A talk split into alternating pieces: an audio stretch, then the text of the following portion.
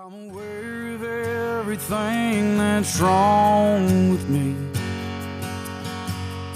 But still, you accept me anyway.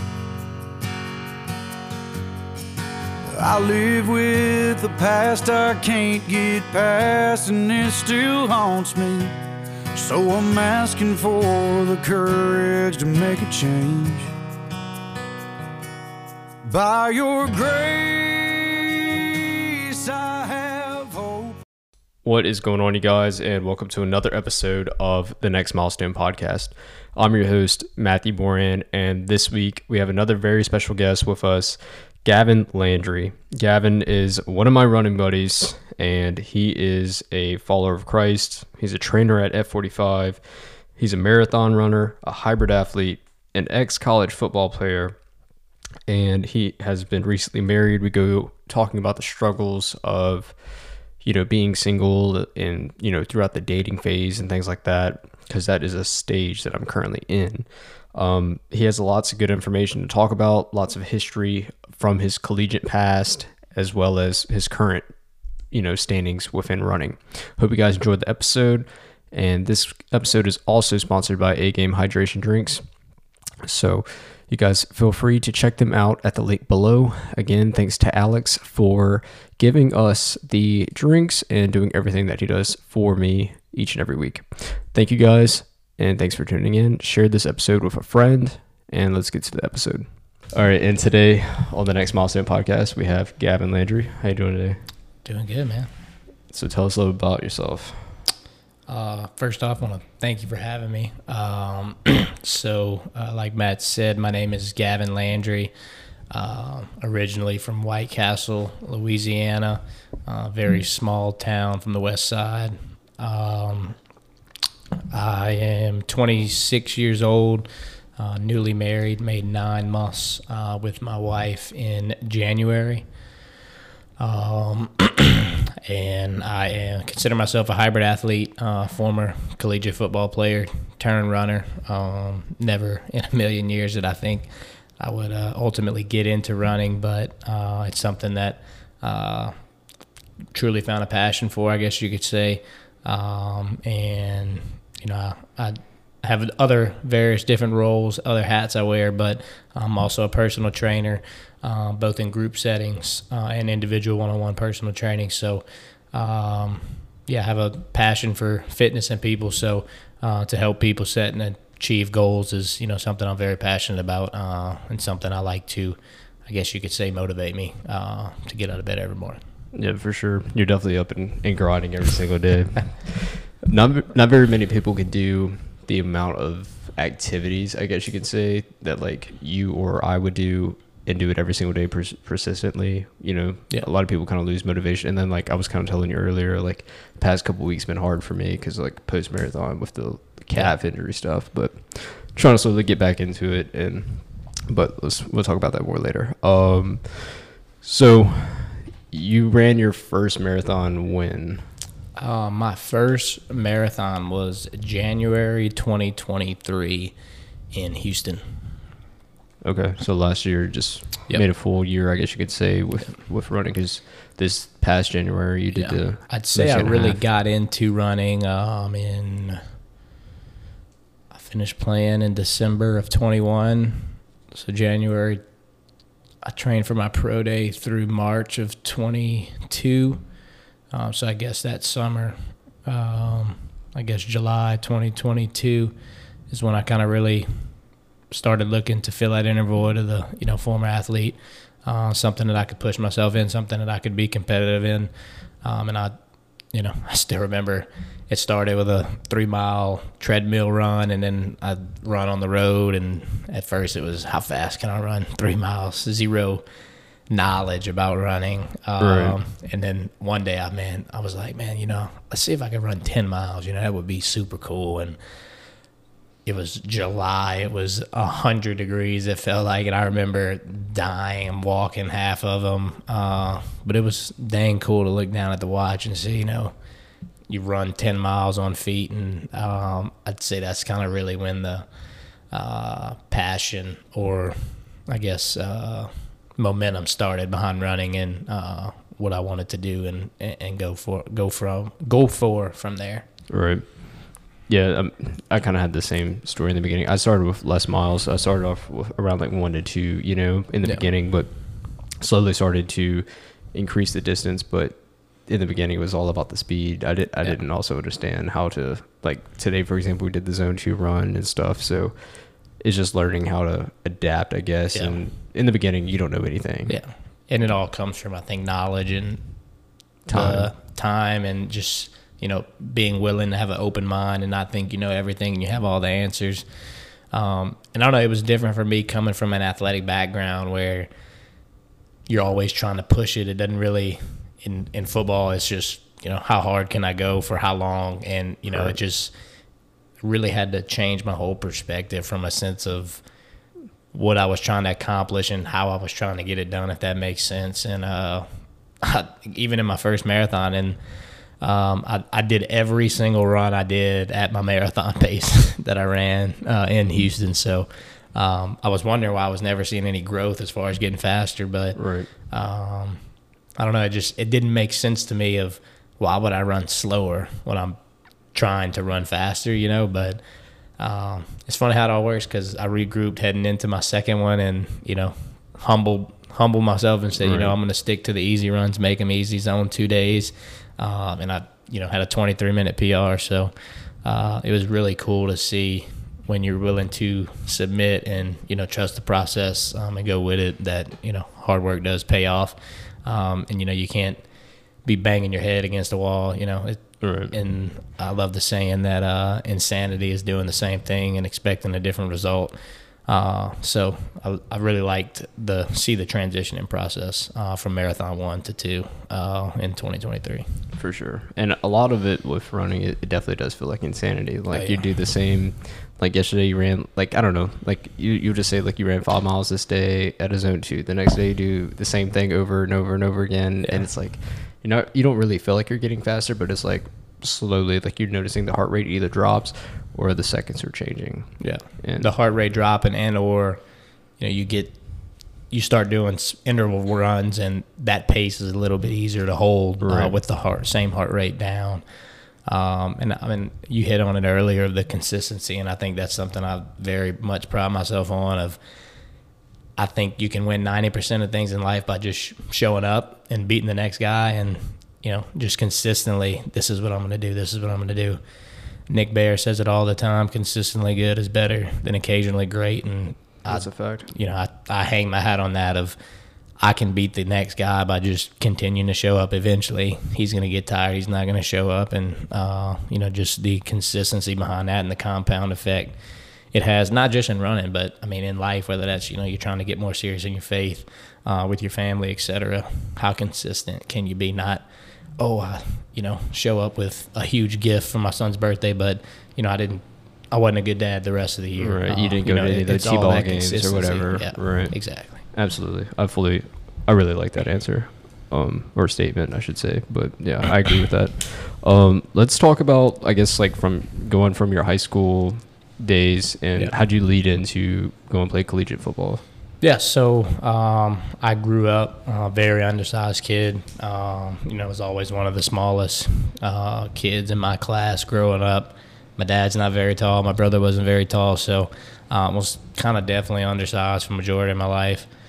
Um, but uh, so I say that to say, from early on, I knew I had to work a lot harder than the next guy.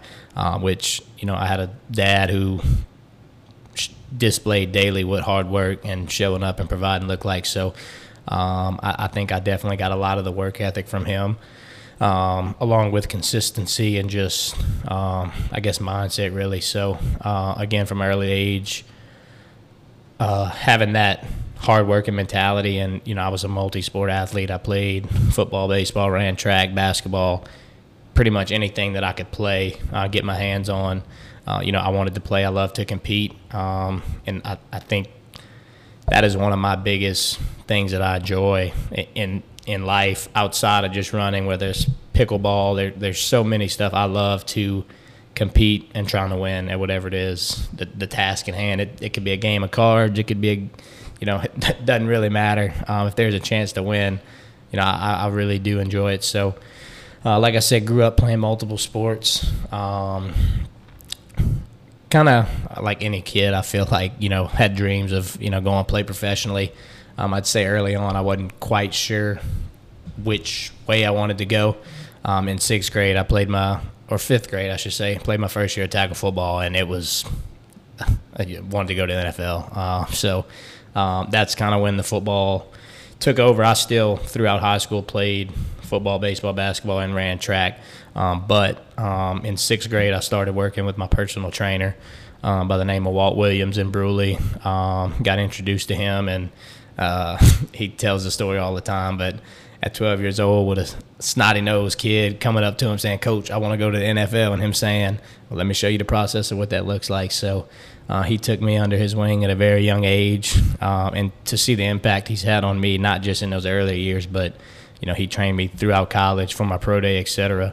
Um, someone I'm really thankful for and the impact he's had on me, um, not just in um, athletics, but I mean, very spiritual. Um, you know, one of his sayings is "Spirit of God, heart of a king, blood of a champion," um, and just the spiritual impact he's had on me um, and, and kind of growing my faith is something else I'm truly thankful for with him.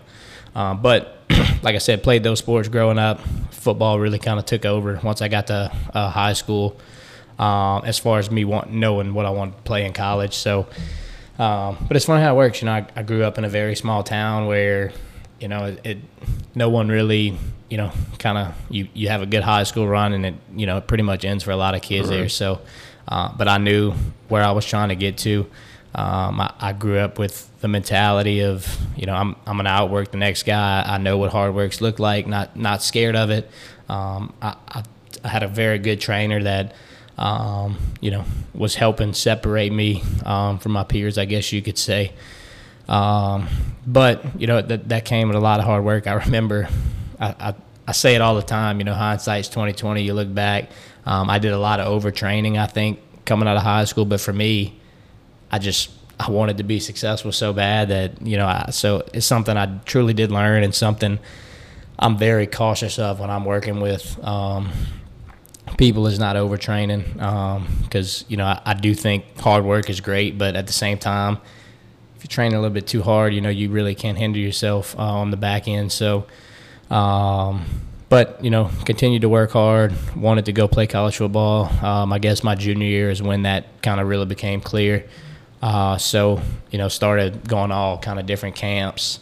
Um, hadn't really heard anything back going into my senior year. Um, kind of really branched out that year. So I uh, went to a few different in-state school camps, Southeastern, Northwestern State, Louisiana College, um, Nicholls, UL, schools like that, kind of in our area. Um, again, kind of didn't really hear too much.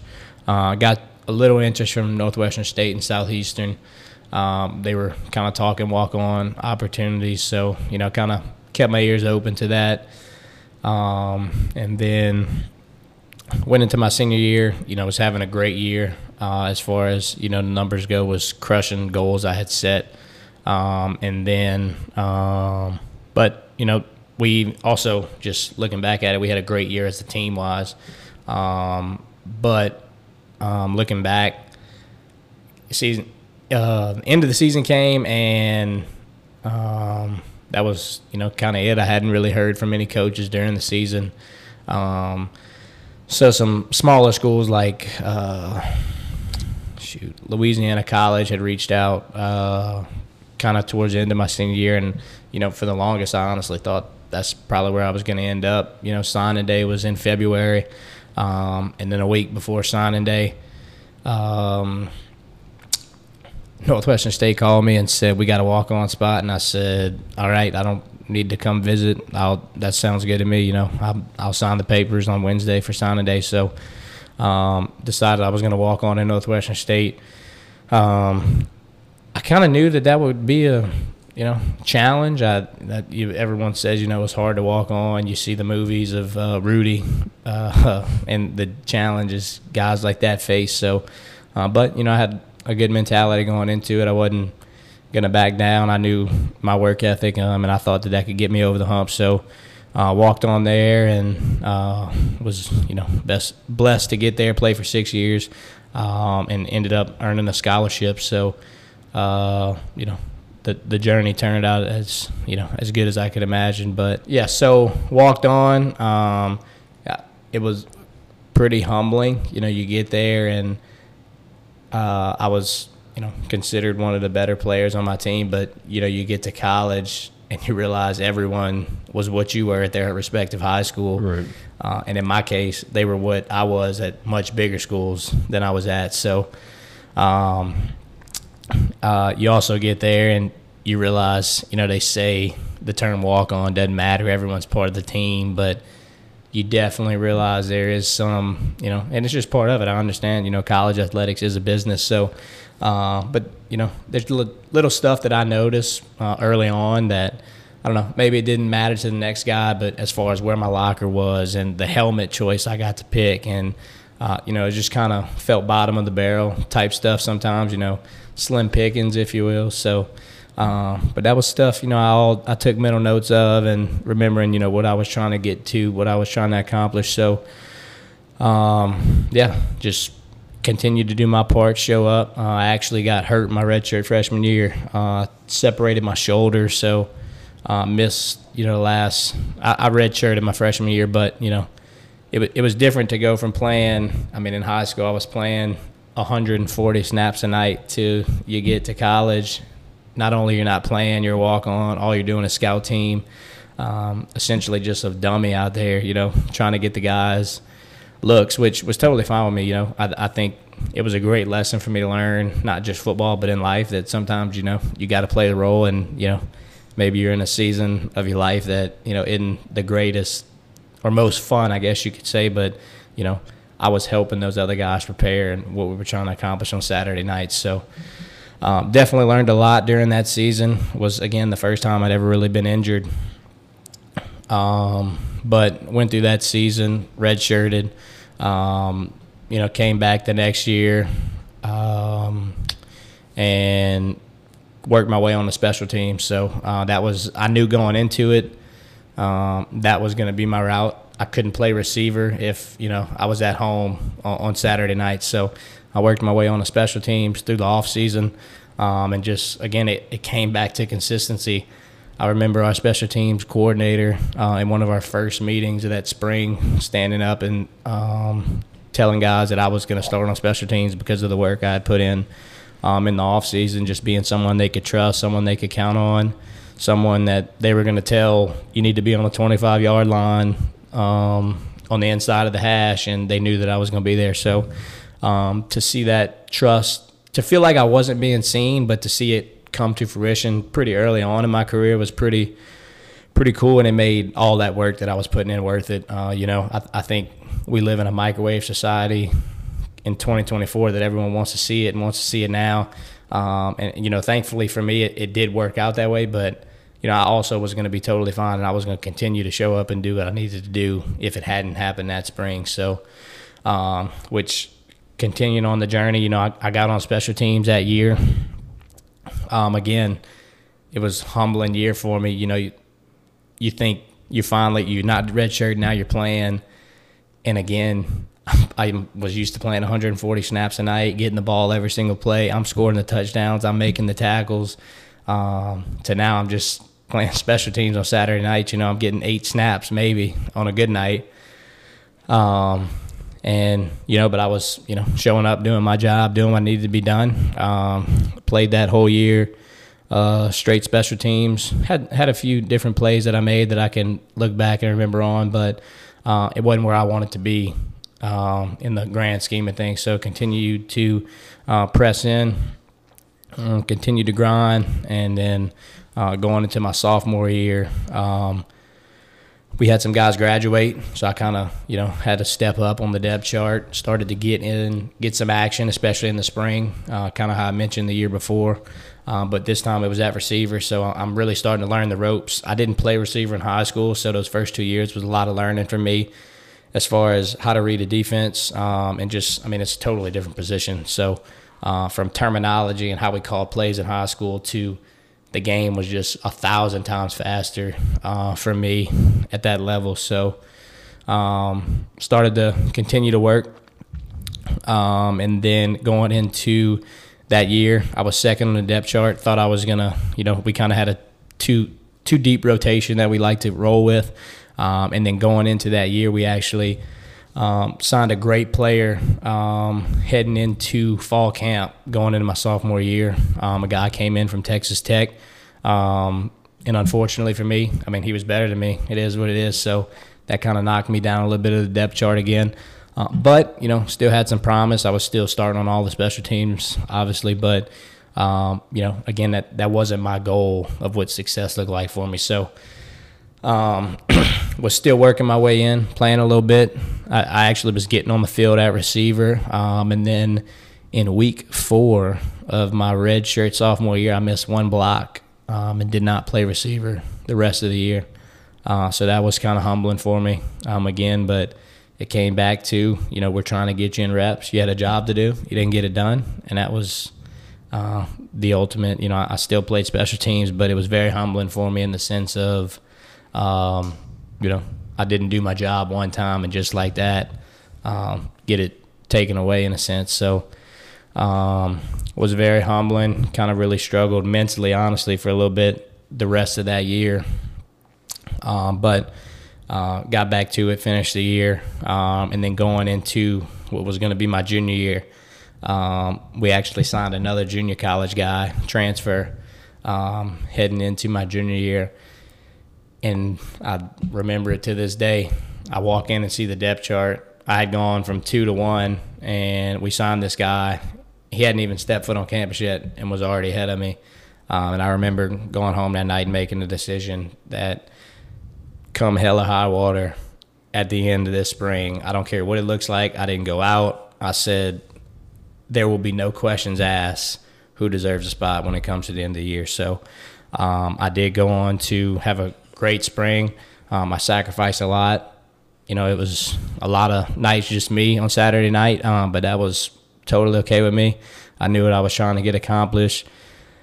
I, I learned different things of, I don't know, I, I felt like I was working hard, but I remember making that mental decision that it's not enough. You're going to have to take it to another level if you're trying to get to the place you're trying to go. So um, I remember just vividly making that mental decision uh, and, you know, staying later, getting there earlier. You know, I, I don't know. I felt like I was lying to myself, feeling sorry for myself, you know, but um, so to go for that season of sacrifice um, and see it pay off, I, I was awarded uh, the spring game MVP uh, that year uh, of our spring game. I had like uh, two touchdowns, a few hundred yard, or a hundred and something yards. Um, and then, you know, that, that was a huge staple for me. Um, the whole goal of this process was to play and to get a full ride scholarship. Um, and I think the performance I had that spring uh, was a staple in me getting put on scholarship that fall. So um, that was huge for me. Um, I also got really involved with our church. Um, that going into that um, going into that spring. So you know, I don't think it's a coincidence that at a time where I was sacrificing and as most on fire for God as one of as I've pretty much ever been in my life that you know I started to see things align. So um, that was huge for me, not just in athletics, but in my faith, in my personal life, etc. Um, to accomplish what I was, you know, I mean that was a five year goal I had set, um, and to see it come to fruition was uh, huge for me. So um, that came to fruition, um, and it's funny how it works. Um, I had spent six years working towards this goal that I thought was going to be the end all be all and that this was just going to fill me up. Um, and I still remember my head coach telling me, and it was one of the most empty feelings ever. It just, he told me I was on scholarship, and my first thought was, "This is about dang time. You know, I deserve this. This is what was supposed to happen." Uh, so, I don't know. It, it was very, it was, God dang, it's about time. And then the next thing was, now I want to play. Uh, well, then I started playing. I won the starting job going in that fall camp. Um, and I don't know, it was a season where I learned that um, as cliche as it sounds, stuff of this world is truly never going to fill you up. It, you're always going to want more money. You're always going to want the next promotion. You're always going to want the bigger truck. Jimmy's going to have the bigger house. Johnny's going to have the bigger boat. It, it, just never ends. And when you're chasing stuff like that, um, you know, it, it can be a dangerous game to play because um, I said I got, you know, spent six years or four years working to get put on scholarship. Um, and then three months to the date after, I ended up tearing my ACL. Uh, so it was a very humbling season. Um, and, you know, I, I, still remember looking back on it and feeling like um, I had also kind of, I don't know, it was funny. I, I said that I was pressing into my faith and, you know, doing all these things right. Um, and it was finally like I felt like I got what I deserved and I backslid in a sense, um, just in my personal life and choices I was making. Um, and I remember tearing my ACL that night, um, October 19th, 2019, and feeling like God telling me, I can give it to you and I can take it away just like that. Um, and, you know, it was, it was very humbling for me in the sense to see that, uh, very humbling in the sense to see, uh, it was the first time I had been hurt in my life, uh, at any point in my career. Uh, so to look back on it um, and see, um, you know, that sometimes, you know, God will break you down uh, to build you back up into who He's called you to be. Um, and uh, I, I, truly did need that in my life at the time. You know, I uh, felt like I I deserved all this stuff that I was getting uh, from what I was doing, and the you know the Bible was clear. You, you don't you're not faith isn't just because you don't have faith and just get granted good things. You know, um, you know, there's more to it than that. So uh, it was very convicting for me in my spiritual walk, uh, but it was also a huge time for me because um, I got to see how much football had just taken over my life. I mean, it was truly my identity. Was I mean, you you think or I think back to it, the first thing I tell anyone when I meet them, I'm Gavin Landry. You know, I play football at Northwestern State, um, and we're called so much more to that as humans than you know our job or our athletic adventure or whatever we are. Uh, you know, at the end of the day, we're all sons and daughters of God, and um, I think for me, I had to really get back to that of who I was as a person, um, because football, not just from my identity, but you know, I looked at my life. I mean, I'm at the field at practices until two. I'm getting there at you know 12 o'clock. You know, I'm spending two hours there. Um, earlier, trying to do all these things, like I was talking about the consistency and catching all these extra balls and staying later, this, that, and the other. Um, and it's like football had kind of taken over um, my own life. So um, it was very humbling for me. Uh, but then, you know, I, I, did go on to rehab. COVID hit, got to move back home and do some rehab um, here, um, be close to my family, which was huge for me. Um, and, you know, I, I, ended up to make a full recovery and went on to play two more years.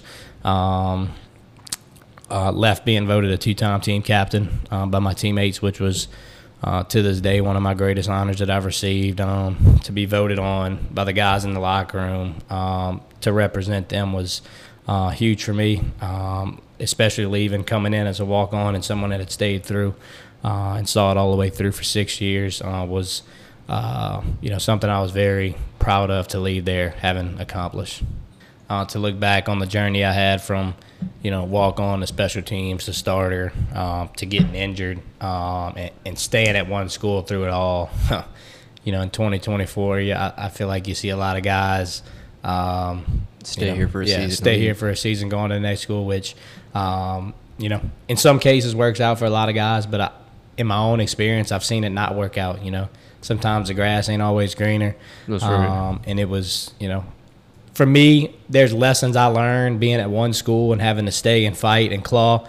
Uh, where you know I probably could have walked away and went to a smaller school and played immediately and maybe had an immediate impact. But uh, for me, there was stuff um, that I learned that I think you know, God had a, a part for me to be there uh, and intended for me to learn there. So um, that was huge for me. Um, just the journey, you know, I, I think so many people want to, um, you know, have this great story to tell um, and, you know, all these things they went to. And um, I, I, heard it at a FCA retreat one time. You know, everybody wants the testimony, but nobody wants to test. Uh, you know, sometimes as Christians, as humans, we've got to go through things um, because I've seen it since I started working um, and transition out of football. You know, life's tough, man. Sometimes stuff happens. Uh, and if, if we put ourselves in a position where when things get hard, we're always running to the next thing, um, you know, there's things you learn in those seasons of sticking through stuff uh, when things aren't going your way, and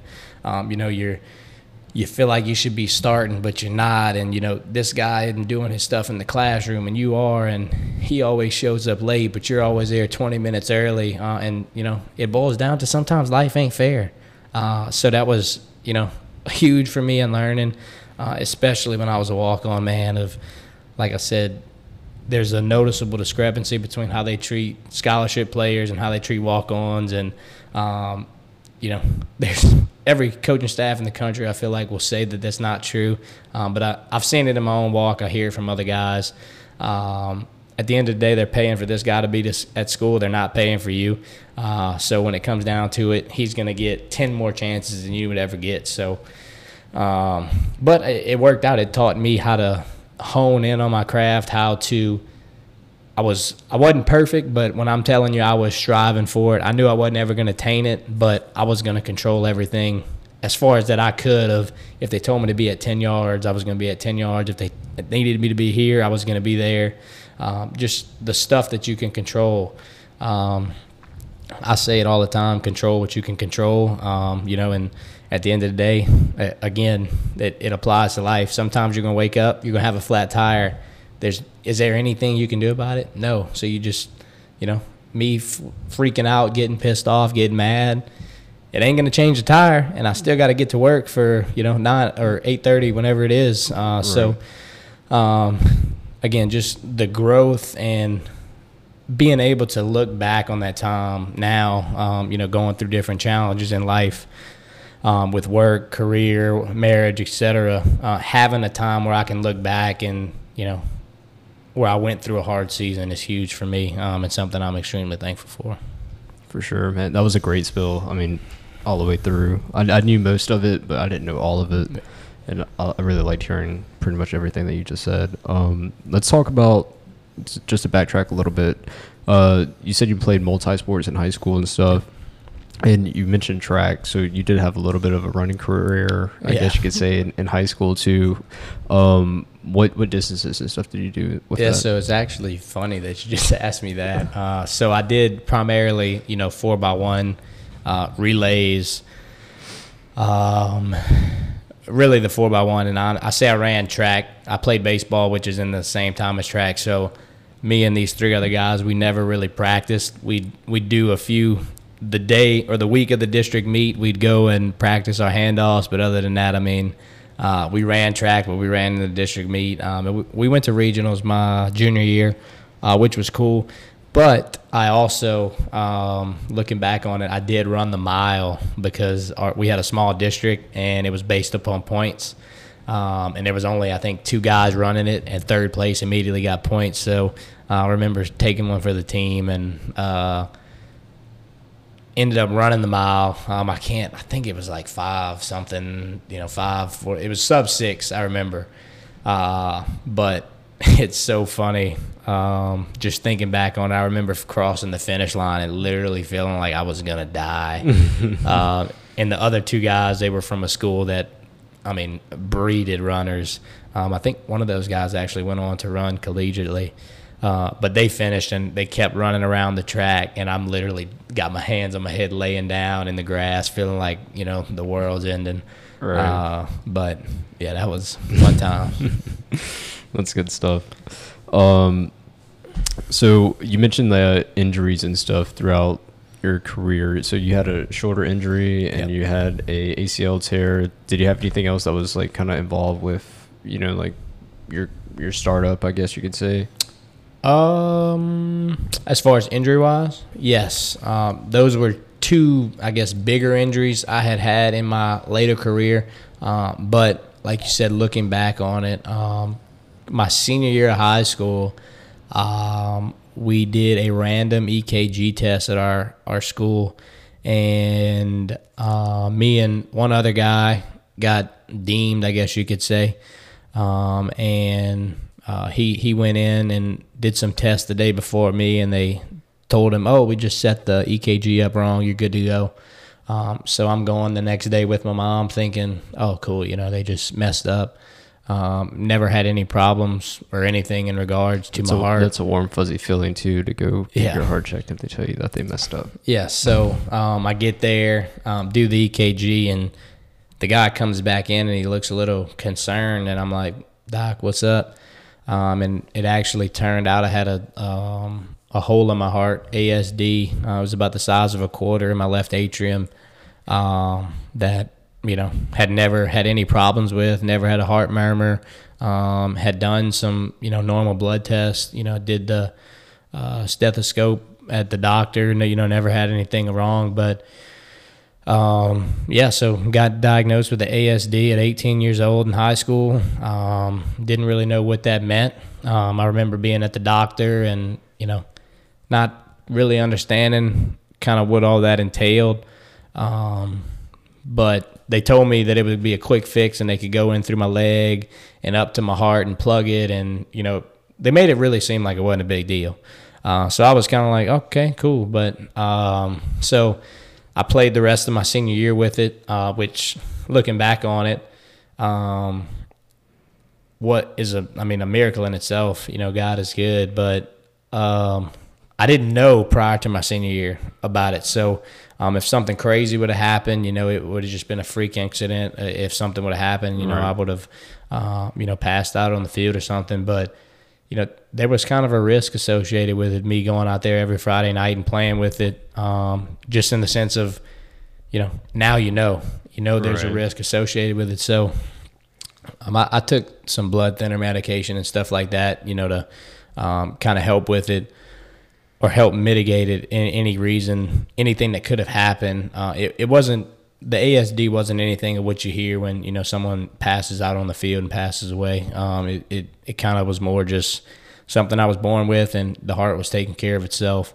Um, but uh, like I said, they, they told me it was a quick fix, so I finished up my senior year uh, football, um, transitioned into basketball. We had the surgery set for um, January in New Orleans um, and went to get it done. Um, within 15 minutes, the doctor came back out and told my parents we can't do it. Uh, they thought if they put the device in, that it would potentially cut through my aorta um, and I would essentially bleed out. Uh, so when I woke up and it wasn't done, I kind of freaked out because I knew that that meant open heart surgery. Um, so, uh, you know, it got real, I guess you could say. Um, and uh, we we ended up we scheduled open heart surgery in Boston uh, for March 30th, 2016, of my senior year. Um, and um, you know that was the goal. I, you know, it was a lot of back and forth of when we wanted to do it. If I did it now, I'd miss the rest of my high school sports with football, baseball, uh, or not football, baseball and basketball and track. Couldn't run, uh, couldn't play those other two sports. But if I waited and did it, then you know I'm essentially having to miss a whole season uh, of football. So, um, and then there was also talks of if you have open heart surgery, you may not be able to play football again. Just I mean, they crack your sternum. You know, Right, that, right. that hearing them say that, I mean, that still gives me chills thinking about of you know them cracking your sternum open and uh, the the way they explained it is that they would do that and take my heart out and put it on a table and patch it up like a pair of blue jeans is literally what the doctor told me. So uh, that kind of had an uneasy feeling about it going into it, but um, so it it was a hard time just in general, um, knowing what potentially could be coming, and then also just the stress it put uh, on not just me but my family. Uh, it is one of the only times in my life I've ever seen my dad cry. Um, it was very humbling just to think back on it um, and just to see the impact that it wasn't just having on me but my family and you know potentially what could happen. So. Um, kind of really made a decision that night actually when when the stuff happened with my dad of you know again something I couldn't control I was going to put my faith in God really dive back into his word his promises what he had for my life um, and um, you know, went on, started, you know, kind of just come to terms with it. Really came to peace with it. Um, and then two weeks before we went to Boston, we got an email saying that they thought they could do the quick fix, um, or at least they were going to give it a go. So, um, kind of had a sense of renewed strength, renewed hope going into it, um, and uh, flew up there. Uh, horrible start to the trip. Missed our first flight. Oh no. uh, so uh, that was a great start to the trip, like I said, and uh, I was praying that this wasn't a sign of things to come. Right. Uh, but it was weird, man. We go there thinking they're gonna do this quick fix, but we're also having to prepare like we might be there for two weeks uh, if the heart open heart has to happen. Um, so uh, we get there to do some tests. Uh, they think it's all gonna work out. I go back, uh, go into surgery March 30th, 2016. Um, have the surgery. Uh, goes through. They go through my leg up to my heart. Um, they they called it a plug. Uh, they essentially used the vein, went all the way up to my heart, put the plug in on one side, pulled it through, released it. Um, that closed the hole, and then my heart grew over it, um, and the hole was closed. So, um, you know, technology is unbelievable. The fact that they could get to a hole in my heart through Your a leg. vein in my leg is unbelievable. Um, but I played in a baseball game three days later. Um, so, you know, God is good. Uh, crazy story.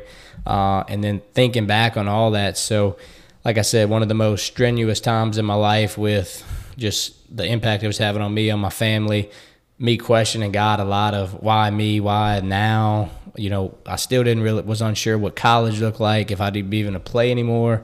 Um, and then I know I mentioned the spring game um, that that fall or that spring of uh, 2019 yeah, 2019. Uh, and so crazy guy moment, man. Um, so that my heart surgery was March 30th, 2016. March 30th, 2019 uh, was actually the day of our spring game, and it. I, again, I had the two touchdowns, the 130 yards, and spring game MVP, which was a staple of me getting put on scholarship. So, um, to look back on it all. And there was so much that went into it, man. Spring was supposed to be two weeks earlier, but it got moved. So, uh, you know, people have their own uh, speculations and chance and this and that. But, man, 100%, I totally believe it was a God thing, man. And to look back on it, uh, it was just a reminder for me that, you know, He's always in control. He's working when we don't see it. And, uh, you know, sometimes it may take a year to see it pay off like it did with the walk on thing um, and getting on special teams. And sometimes it may take three, um, but it comes back to trusting in him, knowing he's always working, um, knowing he has a plan for you, um, and knowing that uh, he, uh, knowing that he, his plans are far better than anything we can think or imagine. Um, and I know it's a lot easier said than done, but uh, for me in my life now, moving forward, um, especially since then, and you know, just in other things with work, running, etc. Uh, you know, I always I know he's always in control and he's you know working even when I don't see it. It, it might not always make sense, but uh, you know we we can't even begin to comprehend things that he's doing and aligning uh, for each of our own individual lives. Yeah, for sure. Uh, something that my youth pastor said this past uh, about two weeks ago now. I kind of mentioned it on a podcast that came out this a few weeks back. By the time this comes out, but um, I talk about God's plan for you and like how adapting, you know, like the things that you set out, like your successes that you want in your life and how they correlate to God's plan, they probably don't align, right? Yeah. Or like the things that He has planned for you, what it's going to take for you to get to those plans, yeah. all the trials and tribulations, like you had mentioned, like all the things that you went through through your college career, you know, with the setbacks of becoming a walk on and yeah. like being hazed, I guess you can call yeah. it a little bit and everything. And, you know, like, and then once you got to that level, that it was probably like more of a personal desire, right? Yeah. And then, like, once you achieved that goal, you felt like it was deserved. Yeah. And, like, it's not like a, a, cockiness thing, but like, it's just like, you're like, I've been, I've been, I've been doing this work for so long, you're just not realizing it, you know what I mean? Type of thing. Yeah. And then, like, once you get it, you said you got hurt, like, you got, it got stripped away. Yeah. And that's like crazy because, like, if you would really think about what happened from the time that you tore your ACL to now, like the amount of growth and like oh, knowledge yeah. that you've like learned since then, you know, like it's it's drastically made a change on who you become. Because like let's say if you wouldn't torn your ACL, what would have happened? Yeah. And I mean, picking up on that point of, I think one of the worst things, you know, everybody like we live in a microwave society. Everybody wants it. They want it. Na- they want it now. Uh, you Instant know, they, they don't want to wait. They want that instant gratification.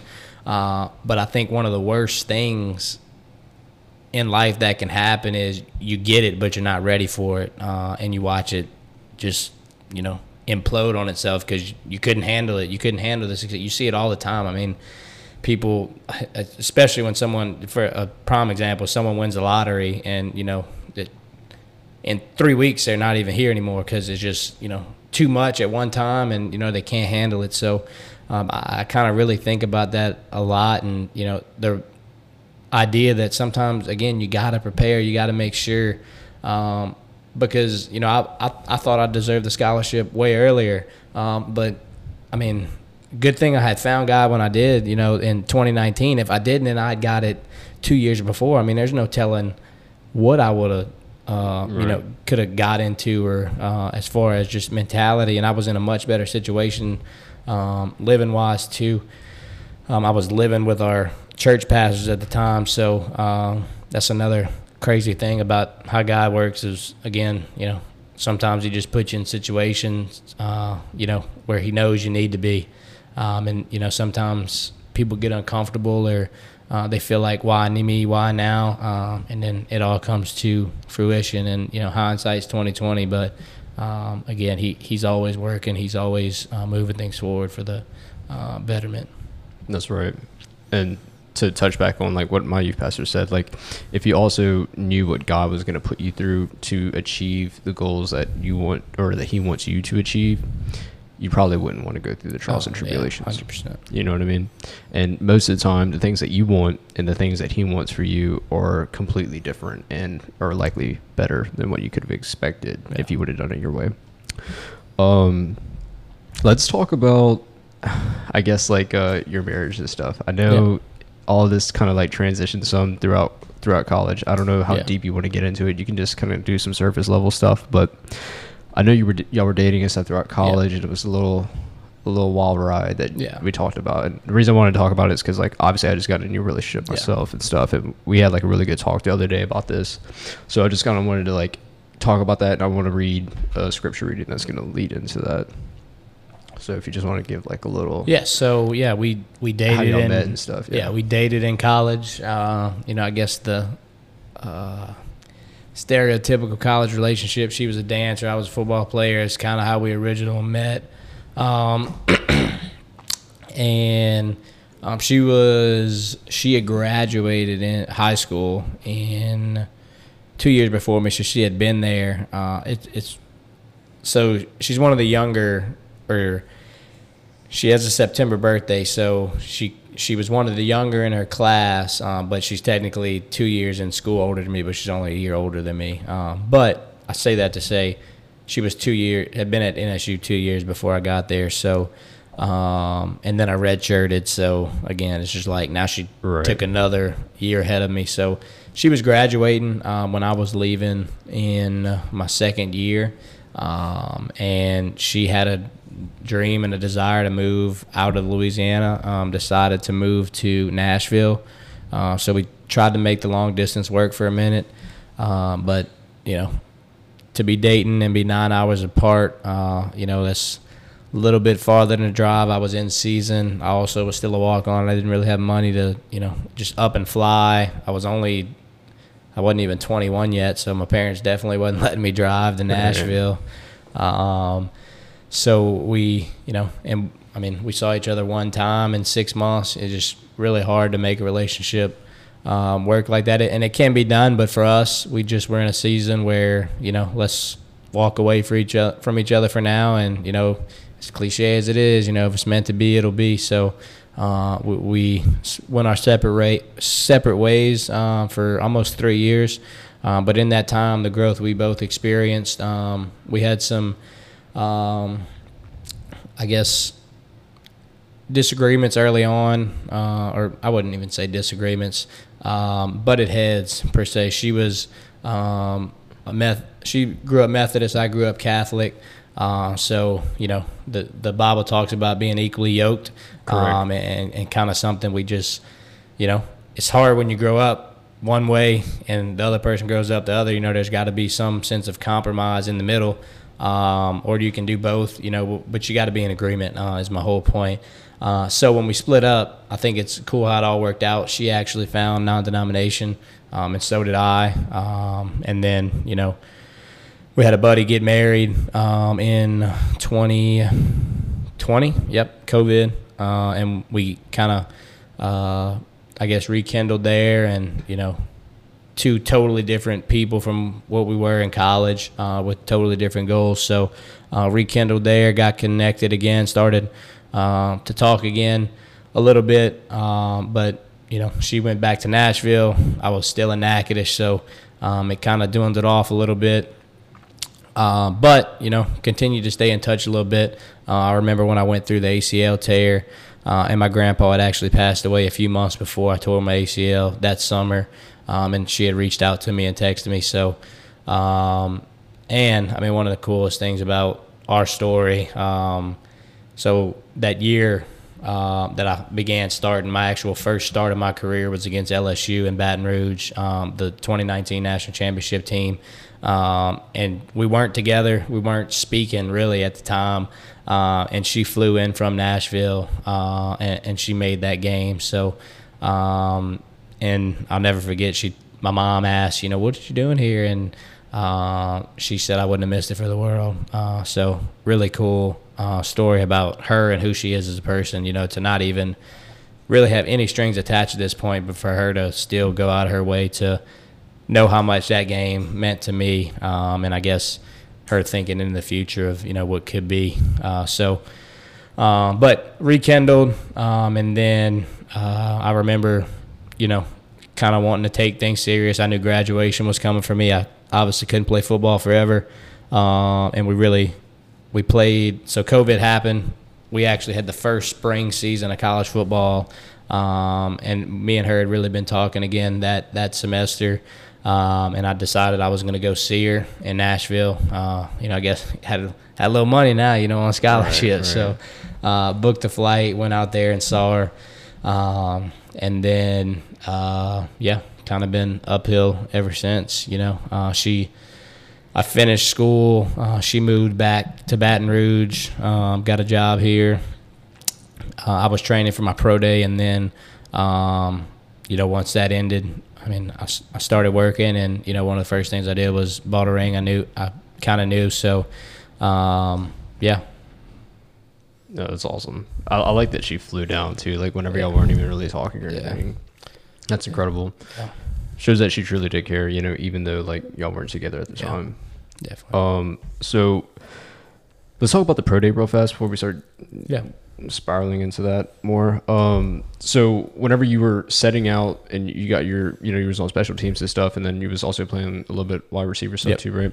So what? Uh. How did that correlate into like pro day? I guess from like your senior year training with the injury. Like, yeah. So I, uh, like I said, my goal since I was a kid was like every kid's right. goal. I mean, I didn't want to be working every day thinking what if, what if, what if. Uh, and I mean, for me personally, I, even I wanted to go through with the pro day and everything because I wanted to get, even if it was just a tryout, I wanted to get to that level and just see like, can I not get open? I mean, are these guys?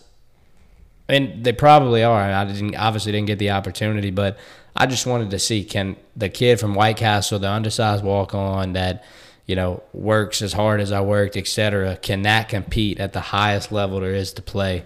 Uh, and you know, it ultimately didn't get the opportunity to do it, but um, you know, I went into that experience, knew it was going to be a long shot. Uh, I knew it was going to have to be the right situation.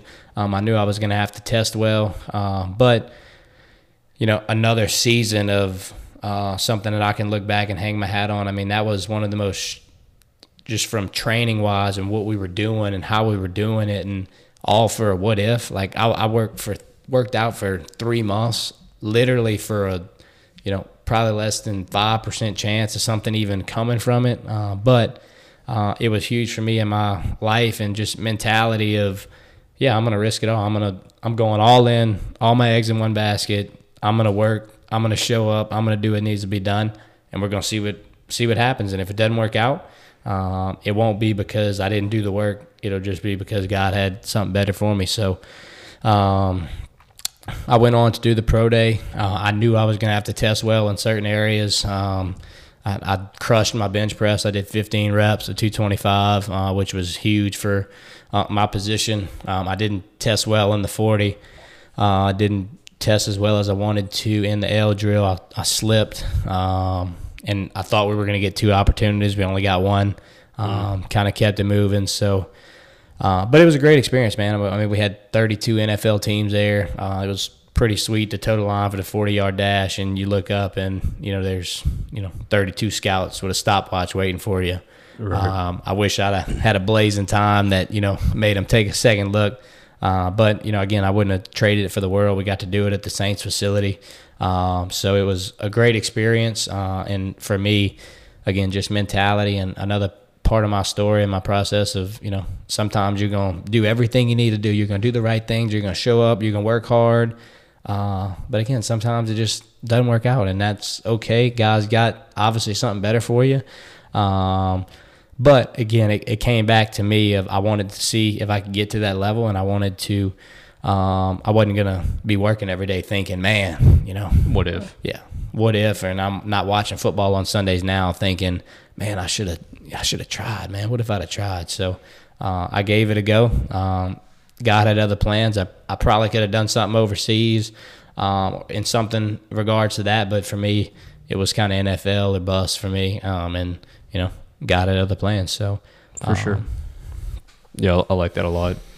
Um, no, I don't know. I, I like the the story of with with you and your wife for a reason because like with the long distance thing, yeah, and because I'm kind of in that situation right now. I mean, the girlfriend that I have, she lives in Dallas, and then obviously I'm here in Baton Rouge area, so it's just kind of like it's it's a little distance problem right now. But like we have a a formula, I guess that we kind of yeah made up that I was kind of telling you like every other week one person will come or go. Yeah. So I, I think it'll it'll be fine, and we're also at a different maturity age. Oh, for sure. That and I think that makes all the difference in the world. Again, I mean, right. I'm in college. I'm 20 and you know I a lot of struggle was I, I think I've kind of told you before but um, I had FOMO. I mean I, I, lived with four other football players and you know I want to hang out with the guys but you know she wanted to FaceTime and you know I'm, I'm trying to fight that inner battle of right. like I need to FaceTime my girlfriend. I mean I haven't seen her all day but you know I want to hang out with my friends and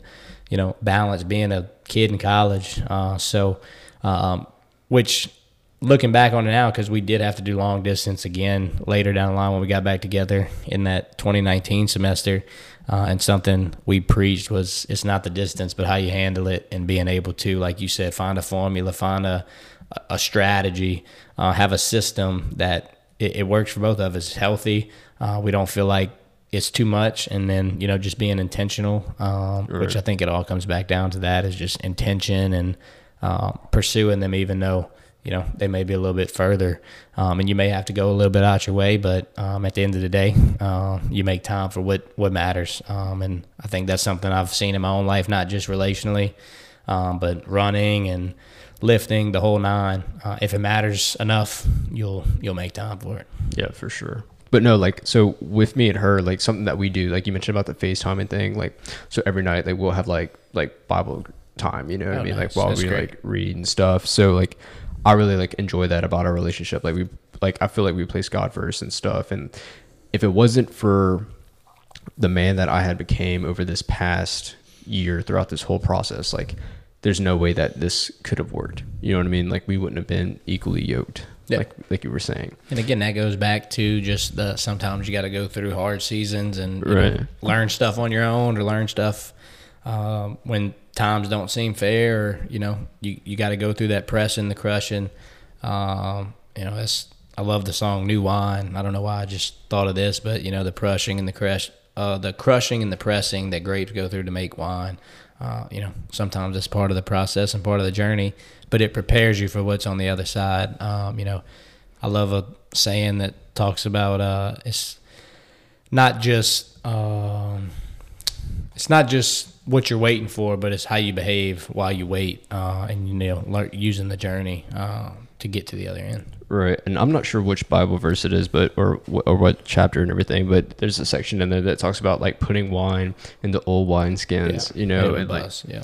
correct. So I just I, don't know. I, f- I feel like that's spot on, right, with, Uh, yeah. with what you were saying too about like developing as a person and you know like you're renewed. I guess you know it's kind of like the sense of what that message is Yeah. talking about. But I, I really like that. Um, I, I'm gonna read from Galatians five, and it's gonna start from 13 through 23, and uh, this is the NLT version. But this is uh, for you have been called to live in freedom, my brothers and sisters. But don't use your freedom to satisfy your sinful nature. Instead, use your freedom to serve one another in love. For the whole law can be summed up in this one command: love your neighbor as yourself. But if you're if you're biting and devouring one another, watch out. Beware of destroying one another. So I say, let the Holy Spirit guide your lives, then you won't be doing what your sinful nature craves. The sinful nature wants to do evil, which is just the opposite of what the Spirit wants. And the Spirit gives us desires that are the opposite of what the sinful nature desires. These two forces are constantly fighting each other. So you're not free to carry out your good intentions. But when you are directed by the Spirit, you are not obligate you are not under obligation to the law of Moses. When you follow the desires of your sinful nature, the results are very clear. Sexual immorality, impurity, lustful pleasures, idolatry, uh, sorcery, hostility, quarreling, jealousy, outbursts of anger, selfish ambitions, uh, dissension, division, envy, drunkenness, wild parties, and other sins like these. But let me tell you again, as I've had before, that any living that anyone living that sort of life will not inherit the kingdom of God. But the Holy Spirit produces these kinds of fruits in our lives love, joy, peace, patience, kindness, goodness, faithfulness, gentleness, and self control. There is no law against these things. So that's Galatians 5 13 through uh, 23. Nice. Um, Love the verse. yeah, man, like it, it's, a, it's a little mouthful, but Yeah, I think. I mean, the main thing for me, I hearing it that sticks out to me. I mean, the golden rule, man: love God, love people, and if we could get back to that, you know, if you can hang your hat on loving God, loving people, man, I, I think a lot of stuff's gonna, uh, you know, and I mean, you say love God, and what does that mean? I mean, you, you, you it's gonna definitely have to take getting in the Word, knowing what His Word says. Uh, but if we can get to that, uh, you know, I, I think that brings a lot of sense of peace. Um, and then loving people, man, you know, just you know, helping helping where you can, you know, serving serving leadership, um, things of that nature. Uh, it makes all the difference in the world. Right, for sure. And I, I find especially like if you're a new newer believer, like doing things alone is not the way to do them. You know what I mean? Like you go reach out, find like other like like minded people, people that are equally yoked, yoked you. Is not just specifically for a relationship. Like it can be, you know, like friendship wise and things like that. But like being surrounded by the like minded people is gonna help you grow. Oh, for sure, and that's in whatever it is you're trying to accomplish. That's in life. That's in faith. That's in running. I mean, me, UML ran this morning. Um, I was literally thinking about mile seven. I'm glad to have these guys here because I think I'd have probably shut it down by now. uh, but just community, man. I mean, it says in Proverbs, "Iron sharpens iron, as one man sharpens another." So, um, I think it's definitely important um, to have like-minded individuals in whatever you're trying to accomplish, um, uh, and just the importance of community. Absolutely. And the thing that really sticks out to me about that reading I just read, if um, go to 17, it says the sinful nature wants to do evil, which is just the opposite of what the spirit wants. And the spirit gives us desires that are opposite of what the sinful nature desires. And it says these two forces are constantly fighting each other. Oh yeah. And I mean, like, dude, like, if you really think about that, like, how often do you want to do like something that's the right thing to do, or you know, like, I don't know, it can be as simple as like taking out the trash or whatever, but like in that moment, like, oh, I'm lazy right now, or like Yeah. I don't feel like getting up, or and then like.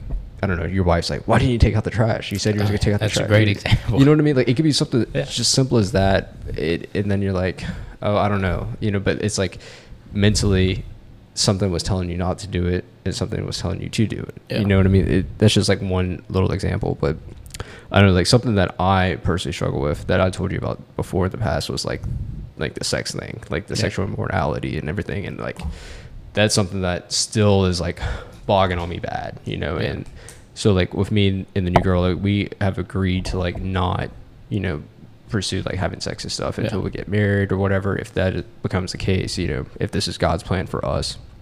But uh, I don't know. It's just like it's tough to like really say that and then to do that. Oh, yeah, you know what I mean? I mean, we we are we're men, and you know, the Bible, God made sex. Uh, you know, it's just, uh, but again, it's something that's kind of in 2024 is just, you know, pretty common to happen. So, um, and, and it's, it's sex isn't a bad thing. It's out of marriage is a bad thing. Uh, so um, that is a little bit part of our journey.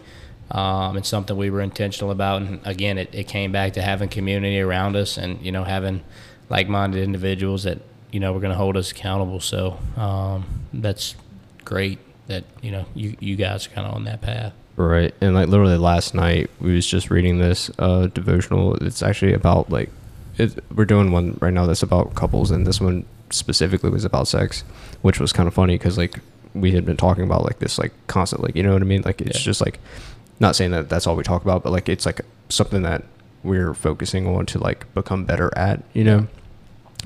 and uh, it talks about like you just said like many uh, relationships all right so i would just start reading rather than just say what it says. So it says let's keep it real for a moment. Many dating relationships should have ended years ago right? But it says but people stay and hope for the best simply because sex is great. Sex, sex is impacting our world more than we want it to admit. It says I have I have realized over the years that um, that to learn a subject properly, we need to have the right teachers, and that goes right back to what you were saying about having like-minded people around you and stuff. And it says when we allow ourselves to be with our unsaved friends at school or at work to be our guides for sex, we end up in the bed with people that we never should have committed to or simply had sex with because everyone else is doing it. Just like you said, like microwave society, instant gratification, whatever the case is, you know. And I find that that's like, you know, it's like the world's culture of today.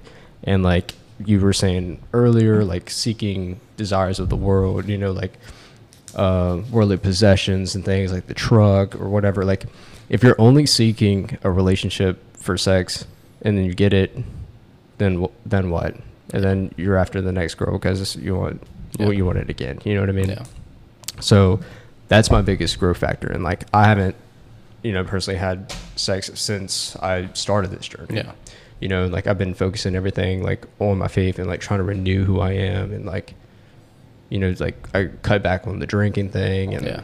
you know, like I don't know, I just like completely flipped who I Yeah. was and And I think something I've seen in my own walk is it, it used to come to like I'm I'm really having a uh, you know shy away and you know I, I that stuff was used to be fun. And you know I'm I am far from perfect uh, believe me I'm preaching to myself. But uh, the more I got into the word the more I started to learn more about God it, it kind of transformed into the desire shift to well I want to you know I want to do the right thing. I don't want to do you know what I used to. And kind of how you said the renewing um, of strength uh, the renewing of oneself and just you know your desires shift uh, to what really matters. And um, I think it's awesome you know for you and your uh, the relation journey you're in now you said it um, y'all are just in two different. You said you know two years ago you this would never work, you know, but that's part of the the journey in which you've kind of been through. So,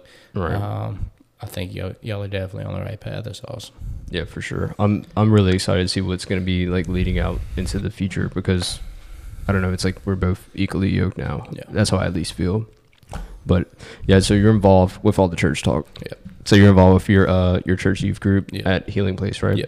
So what all do you do? I guess Uh, involved so with them? we serve weekly on, at youth on Wednesdays. Um, I am. We're both small group leaders. Uh, I, I handle the twelfth grade guys, um, and I, my wife, she's kind of bounced around a few, so I don't want to uh, she's one of the small group leaders as well. Um, uh, and yeah, again, we serve on Wednesdays uh, weekly, and then um, there's other different, uh, I guess, events we have. We had Winter Weekend two weeks, two last weekend uh, with our high schoolers, uh, which is kind of just like a weekend church camp. Uh, we have our middle school one coming up next weekend, uh, so I'm going to see if we can avenge our loss from last year. Um, feeling confident, but we'll have to see what happens.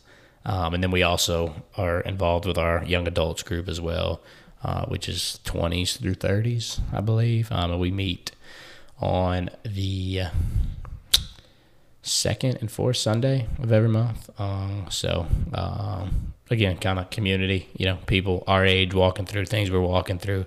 Right. Um, you know, is uh, another uh, group we we love being around.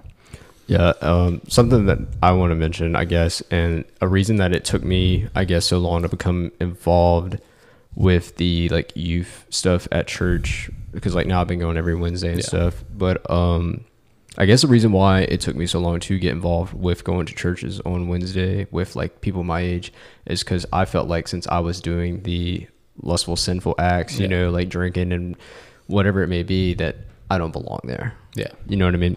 And I feel like a lot of people are likely in that position too. Yeah.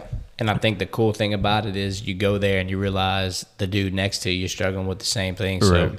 it allows you to air it out and, you know, get it off your your chest because, um, you know, that's kind of what the devil wants is for you to keep it inside and keep you convicted and keep you from going, be Right. attached and be a part of a community.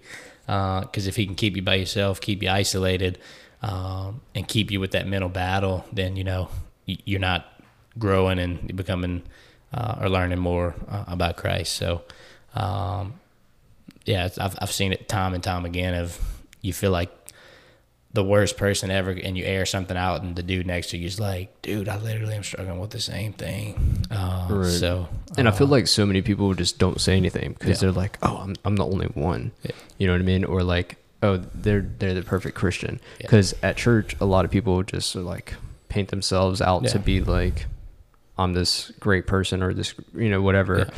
But uh, behind closed doors, they're, you know, and I think finding those guys that you really can go deep with that are gonna tell you the truth, the ends. And I mean, our one of our the messages our pastor gave talked about meet when you're talking with a good good close Christian friend of what's the last ten percent. You know that you're not gonna tell that person, this person, what's the last ten percent you're struggling with. Because I mean, you know it, dude. It's everyone's got their own. You can everyone can sit there and act like they've got it figured out.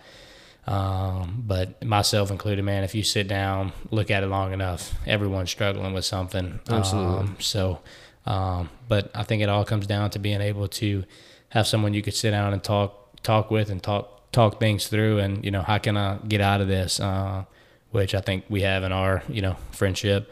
Um, you know, obviously with multiple others as well. So um, it just comes back to community. Yeah, absolutely. I freaking love that, man. Like that's spot on, and that's exactly why I want to talk about this stuff because, like, Yeah. I I- know I, I didn't fully tell you everything I was gonna dive into, but like I kind kind of give you like some talking points, but I I just wanted to be real. Yeah. You know what I mean? And like I'm tired of everybody like oh he knows everything or like you know like we're these like perfect Christian people. Well, Like obviously we're not. That's why I'm like Yeah. getting. I mean, obviously I'm putting myself out there. I'm vulnerable. You know, like letting all these people hear this, but Yeah. like it's just it is what it is Yeah. and like if what i say can impact one person and you it know makes it worth it it makes it worth it for sure. so i mean i'm not after the the 1.2 million Yeah. sh- streams per episode like you know joe rogan hey, or whoever. It and it may i mean if god blesses like our convo for that to explode then Yeah. that was his will you know but like i said like currently it's just like if i can just impact one person's life then that's all that matters Definitely. um, also, you're a trainer at uh, F45, right? Yeah. Tell us about how you got involved with that, I guess. Yeah, so I've been there. Shoot, I will make a year in April. Um, so I, uh, my wife used to work out there. Um, I would go occasionally do a little drop in class. Um, and kind of enjoyed the vibe. Um, and then one day I took one of the Saturday classes, which is uh, always fun. There's a DJ. Um, it's a longer class. It's an hour.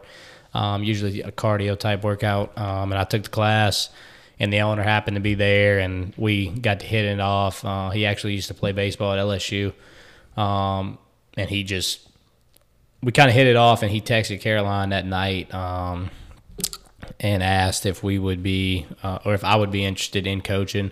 Um, and something I had, you know, prior to that, honestly, man, I hadn't, I was running and lifting on my own and, you know, didn't really feel like I'd even have the time. But um, he asked me about it. I kind of thought about it, prayed about it, and, you know, felt like it would be good for me.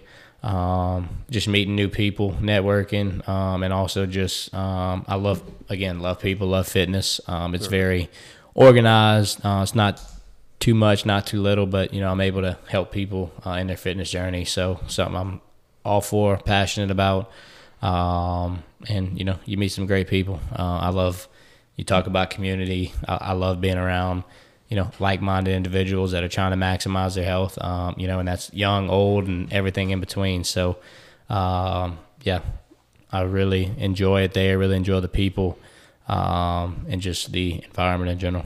Right. Do you feel like, uh, I guess, working at F forty five uh, part time and stuff, does that like help impact your your career? Well, not career, your um like fit, physical fitness goals and things like that. Um, I, I, I do take some of the classes every now and then. Um, I, I kind of, I, I primarily though, I, I do some one-on-one personal training outside of the gym. Um, and that's kind of more so when I, uh, focus on my own, uh, personal, personal training. Right. Um, I, I try when I'm there, I try to make it about them and, um, you know, their goals and what they're trying to accomplish and form. Uh, but I mean, it's fulfilling. I can tell you that um, Right. just from the sense of, you know, watching someone come in who set a goal to, uh, you know, lose weight or get in better shape, whatever it looks like, um, and seeing them progress um, just from form wise and strength wise is always a great feeling. for sure. Um, all right, let's talk about, I guess, our uh, marathon stuff and Yeah. hybrid athlete goals. Um, so currently, I'm still in the the marathon training block that Yeah. I set out for myself like an idiot to do three marathons in 90 days. Yeah, but um, awesome. yeah, so the as of as of this recording, the uh, marathon is in eight days. But um, that's marathon number two. Um, but I want to talk about like for you and me combined because we kind of set some goals together to do a Boston Marathon in 2026. Yep. So how do you think from where we're sitting right now and to get to that point, everything that needs to change between our lives to get to that level? Yeah, I think.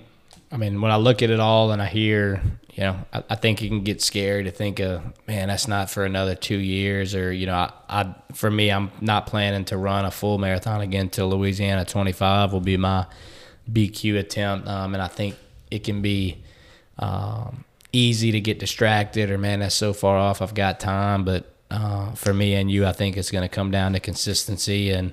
Um, I've I've kind of really laid out my year from I'm very intentional about planning and uh, I'm big on clarity and knowing where I'm trying to get to because I think when you're clear on where you're trying to go, it makes it um, very intentional and you know there's not really much options you got as far as what you're trying to do. Um, it, the the choice is simple. You got to do what it takes.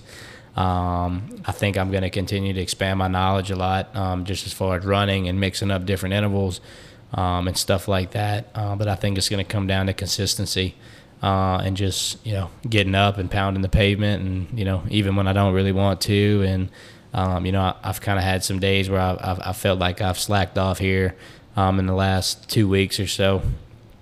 Um, but you know, I'm able to get home and regroup, and you know, I I know it, it's going to come down to consistency.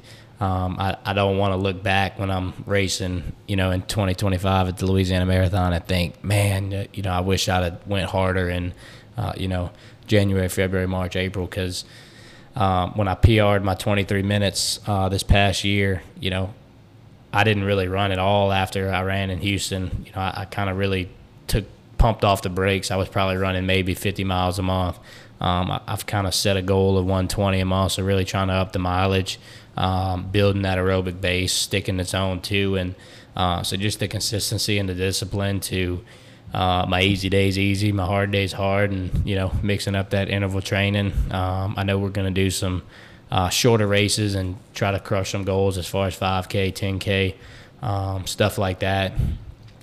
Um, and I think all that's going to play a huge part into you know getting that BQ time and going sub three and uh, hopefully being able to cross that finish line and pound on our chest.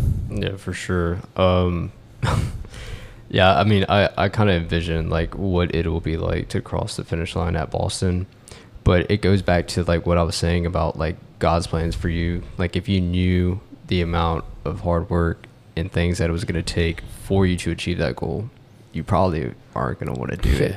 For you know what I mean? It's going to have to be one day at a time. The consistency, like you said, every day doing it, even whenever you don't want to, and that's the biggest thing.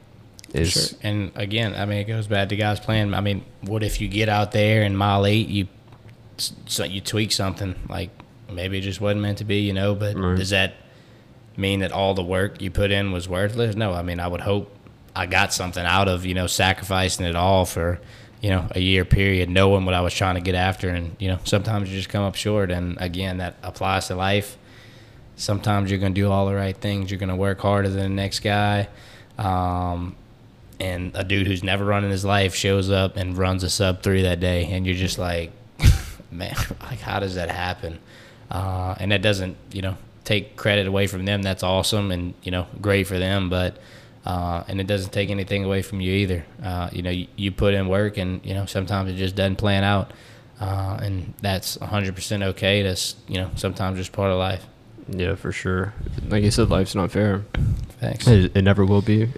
It, like this world owes nothing to you, and you don't owe, owe anything to it either. You know what I mean? Uh, you were born with nothing. You'll leave with nothing. You know. Uh, man, I I don't know what else to really ask at this point. Like, I feel like we've pretty much hit everything on topic. I mean, Yeah. you, we kind of express our goals that we have. I mean, I, I after March 17th, I'm gonna start tapering off of long distance. Um, Yeah. Probably the longest distance I'll run again will probably be like a half marathon distance, like we did today, like maybe every other week. But I don't plan on doing anything further than that until the fall. Yeah. And the reason why is going to start incorporate, like you said, a lot of sh- short distance training to get faster and build a lot more strength training and stuff. And Yeah. I'm and I think s- that's something I've seen for huge. Of I mean, um, I don't know. I'm I'm, I'm kind of trying to balance it and what that looks like because I mean, just from an athletic background, I I mean, not in a bragging sense of anything, but I do feel like I'm stronger than your average runner, if that makes sense. So, 100%. um, it kind of for me is a conflicting battle sometimes of like, yes, I still want to push it, but like I don't know. I also weigh 185 pounds, so I'm trying to shred a little bit, uh, Right. but I also still want to be strong. I want to be able to get under the bar and you know, all right, Jimmy, you want to you want to get on the bench? Let's get on the bench. You know, so Right. um, I think I've come to terms with losing a little bit of strength because I have here in the last few weeks, being that I've upped my mileage to 30 consistently a week.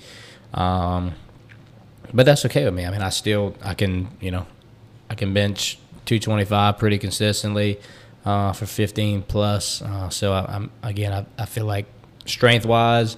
It's just how do I keep put like do I push that do I taper it back so you know kind of just a mental battle for me, um, and then legs also you know I'm again feel like I can I've always since I was young been able to get underneath the bar and move some weight, um, but you know I don't strong legs or fast legs, um, but at the same time, like I don't know, just trying to figure out how much strength, yeah, how much strength do I really need, you know? Um, so again, comes back to knowledge. Uh, you know, I, I don't think you can ever have enough. So just continue to learn and um, follow guys. Uh, but also want to try to break the stereotype. I, I feel like you should be able to lift heavy and run. Um, I see, you know, sure. guys like Nick Bare do it. So um, I do consider myself 100% a hybrid athlete, um, and I will continue to operate like such. Right. Yeah. I mean, that's spot on. I mean, we're both along the same path. I feel like you definitely have more of the strength side, and I feel like I do have a little bit more on the running. But Oh, I mean, sure. if we meet in the middle, we'll Yeah. definitely make it work, and we'll be able to push the weight and run the distances that we want to do. Definitely. But dude. I greatly enjoyed having you on today. You got Yes, anything sir. else you want to add, man? No, man, I appreciate the opportunity. Yeah, Uh, I'm looking forward to it. I've enjoyed um, getting to listen to the content you've made thus far. So uh, to be on it again, huge opportunity. Um, and thankful to be a part. Yeah, appreciate that, man. And uh, I guess just final note, we need to remember not to overtrain. No, di- no doubt. Appreciate it, Gavin. Yeah. Thank you guys for tuning in this week. And as always, it's time for you to get back on your grindstone so you can achieve the next milestone. Peace, I've been set free. I've got a long way to go, but Lord, I know there's not a step I'm gonna take when you're not with me. I've got a long way to go, but Lord.